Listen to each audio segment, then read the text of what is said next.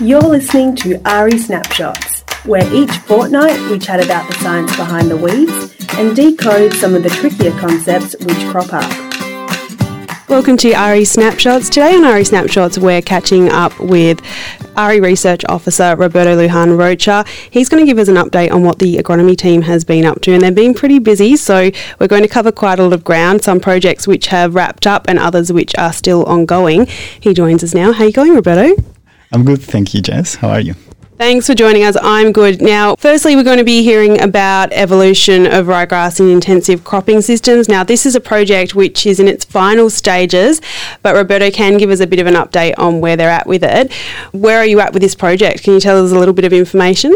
Yes, so in this project we looked at the evolution of ryegrass and we also looked at some other species as well, such as wild radish, brome grass, and barley grass. However, we're just going to focus firstly on ryegrass.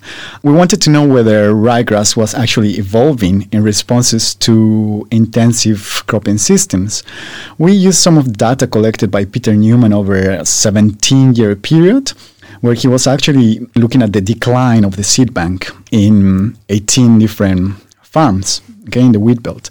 So we used some of that data to analyze it to see what was happening, the decline. They got to a point where they have very low levels of ryegrass in the paddocks, and we wanted to know if any of those populations had evolved any mechanisms to evade weed control practices.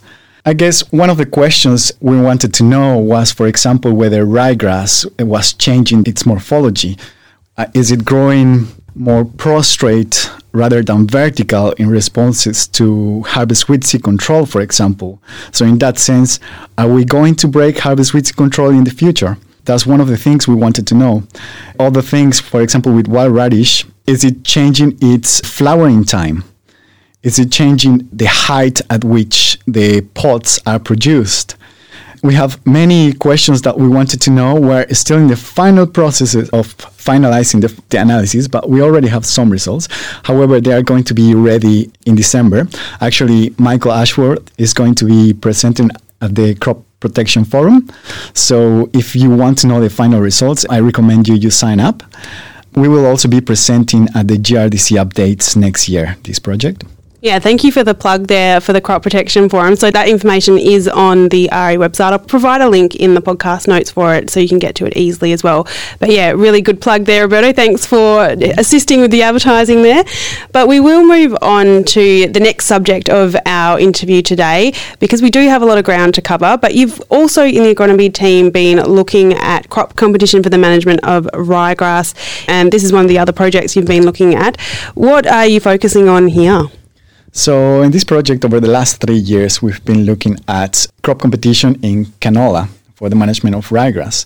So, we had different factors. We want to know the effect of multiple factors on, on ryegrass. So, we had two different varieties. We had open pollinated and hybrid varieties.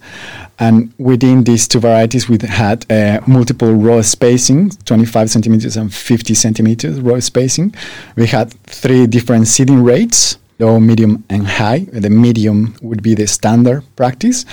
And we also wanted to know whether seed size was important in managing ryegrass. Are we able to outcompete the ryegrass if we use a larger seed size? Just briefly, we did not find significant differences in seed size. But we did find that a seed rate was very important in trying to outcompete ryegrass. However, there is more details as well coming, and we're going to be presenting these results at the GRDC updates next year, and you should be able to find more information there. And also, if you want to read some of these reports, I'm pretty sure Jess can uh, attach the links to the GRDC website where we have all the reports written there. I can do that for sure.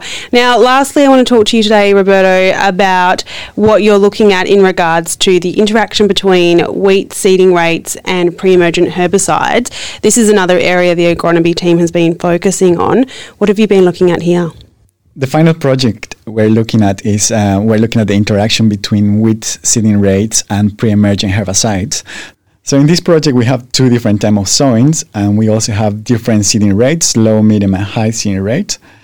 And we are also looking at different pre-emergent herbicides. So the most commonly used ones, uh, such as trifluralin, prosulfocarb, Sakura. And also, we are looking at the new pre-emergent herbicides coming into the market, such as Mateno, Overwatch, and Luximax.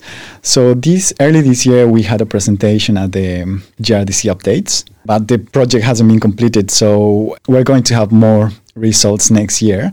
So just you know, keep your eyes open for it, and then yeah, we should have good results next year. Excellent. Well, thank you so much for the update. And yeah, we'll provide links to the Crop Protection Forum for people who can buy tickets. But is there anything else that you wanted to add, Roberto, to this update? No, I think that's it. Thank you. No worries. Well, thank you so much. Really appreciate it. And yeah, look forward to getting all the results out of the agronomy team in the near future. Thank you.